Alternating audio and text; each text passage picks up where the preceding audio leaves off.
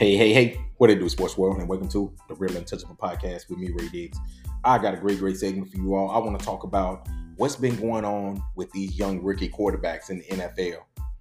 As you all know, I said it, I said it once, and I'll say it again. Why is it that these NFL teams are holding back these young rookie quarterbacks? The only young rookie quarterback I've seen to really do a lot of throwing is Stetson Bennett, in which he was, you know, a six round draft pick or whatever. But I'm talking about the top three pick. I'm talking about the top three quarterbacks from this past draft. Bryce Young, CJ Stroud, and Anthony Richardson. Why is it that they are holding back these young quarterbacks? Is it something like maybe they don't want to start them? What is it? Why is it that they're holding these young quarterbacks back? So, as you all know, Bryce Young, he only threw for 36 yards yesterday, three for six.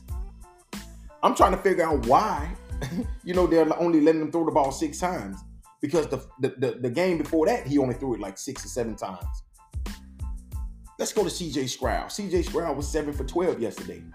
He had a pretty good game. But why is it that they are not letting him throw the ball? Why is it that they're not playing them more?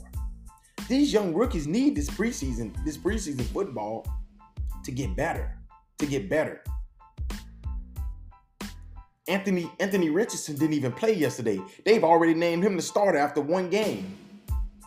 He didn't even play in yesterday's game. So I'm trying to figure out why is it that they're holding back these young rookie quarterbacks? What y'all think? Why is it that they're holding these quarterbacks back? Is it that they don't want to start Bryce Young? Because I've seen a lot of good stuff out of Bryce Young. Hell, to be honest, I've seen enough from Bryce Young to know what type of player he is. I've seen enough. I already know what type of player he is. You ain't gotta tell me. You ain't gotta tell me he's a baller. You ain't gotta tell me he's a gamer. He's a playmaker. He's a shot caller. He's everything. I've been watching this kid ever since he was at Mater Dei. I watched him at Alabama, be Houdini. I watched him yesterday, where he, um, you know, was so elusive to where he evaded um, one tackler, a sack, and ended up throwing the ball. Yeah, it wasn't a completion, but damn, you know, it was it was a good pass. I watched him, you know, step up in the pocket, sidearm the ball. If the receiver was wasn't scared to get hit, he could have caught the pass. Maybe would have been a first down. I've seen enough out of Bryce Young. You ain't got to show me nothing else. I already know the man. I already know he can play. CJ Stroud, I think he can play. I watched him towards Georgia.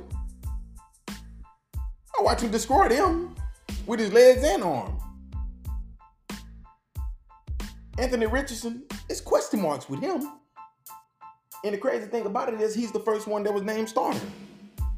So maybe they see something that we hadn't seen.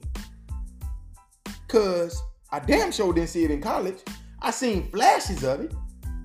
But consistent? No, I didn't see it. So what y'all think, man? Make sure y'all let me know what do you all think is going on with these GMs or these head coaches in these organizations and why are they holding back these young rookie quarterbacks? Maybe y'all can tell me because I don't know. But hey, thank y'all again for listening to another great segment of the Real Untouchable Podcast with me, Ray Diggs. Hey, peace and have a blessed, blessed night. Peace.